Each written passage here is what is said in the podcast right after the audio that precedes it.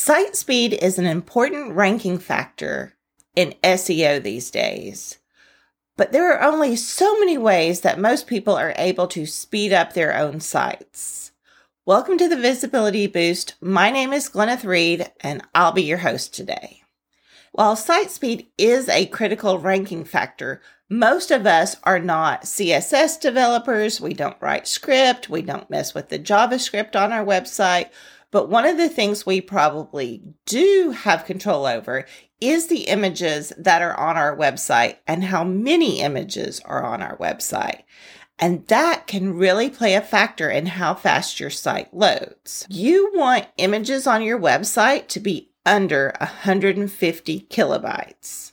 That should be the norm. Now, you may have a hero image or two, think like a banner image on your website, those can be 500 kilobytes and under, but you don't necessarily want separate ones on every single page or multiple hero images on every page. You want to be very strategic with the photos on your website, both how many there are, making sure you are optimizing them for SEO, and making sure you are optimizing them for site speed.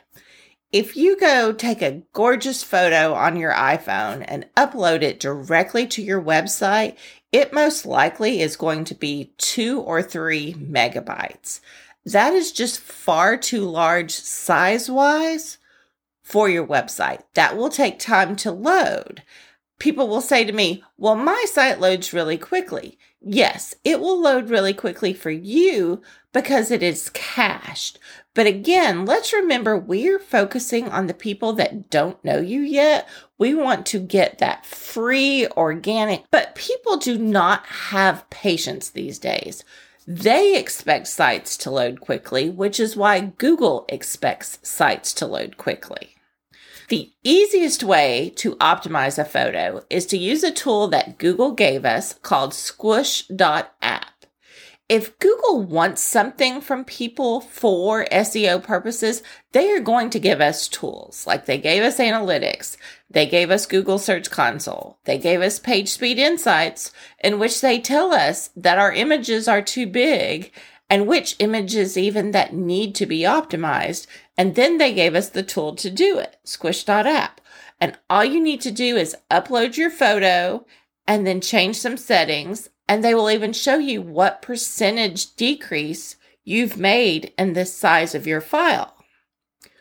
One thing to think about when you are doing this is many of the photos, if you've gotten a stock photo, you've had it taken professionally, you've taken it with your iPhone, their actual size, like pixel size, is often 4,000 by 3,000.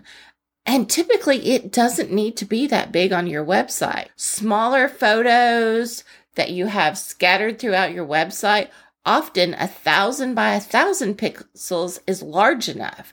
Or maybe you want to crop the photo and just use a certain part of it. So first figure out what part of the photo you want to use, the area it's going to be shown in. There are page ruler extensions in Chrome that you can get to even measure the area so that you're sizing that image correctly and then resize it, which again you can do in the squoosh.app and make the file size smaller.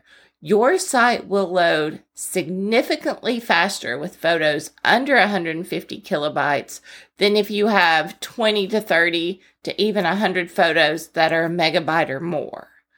I have seen websites come to me where they have hundreds of photos over 900 kilobytes or even a meg and up. And that's what's slowing their site down. Unfortunately, if you do have an older website, you typically will have these large photos. We just didn't know back then. I will say I've been guilty of this. I used to run a blog and I would take photos with my phone, stick them right up on the website, boom.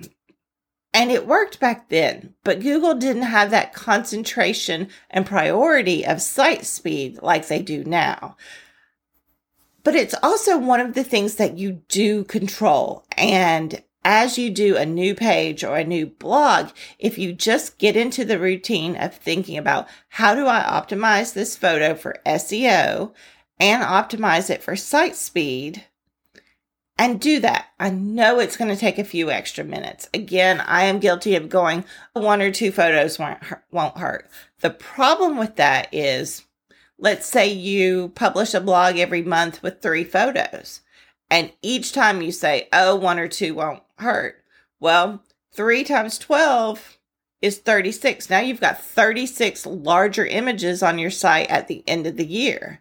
If you do more than that, or you put up lots of services pages, you could really be slowing your site down without keeping an eye on it because it does all add up.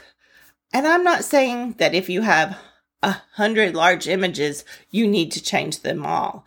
I am saying that if you have any that are over a megabyte, those need to be acted on immediately. You could see a significant site speed improvement, which will help your organic rankings and therefore get you more traffic. I cover all of this in my image optimization 101 workshop, and I will drop the link down in the show notes. So as you are planning any new web page, if you are redoing your website, whatever you are doing on your website that has photos, stop and think about it before you upload them to your site and make sure that they are not going to hurt your site speed. Thanks for listening.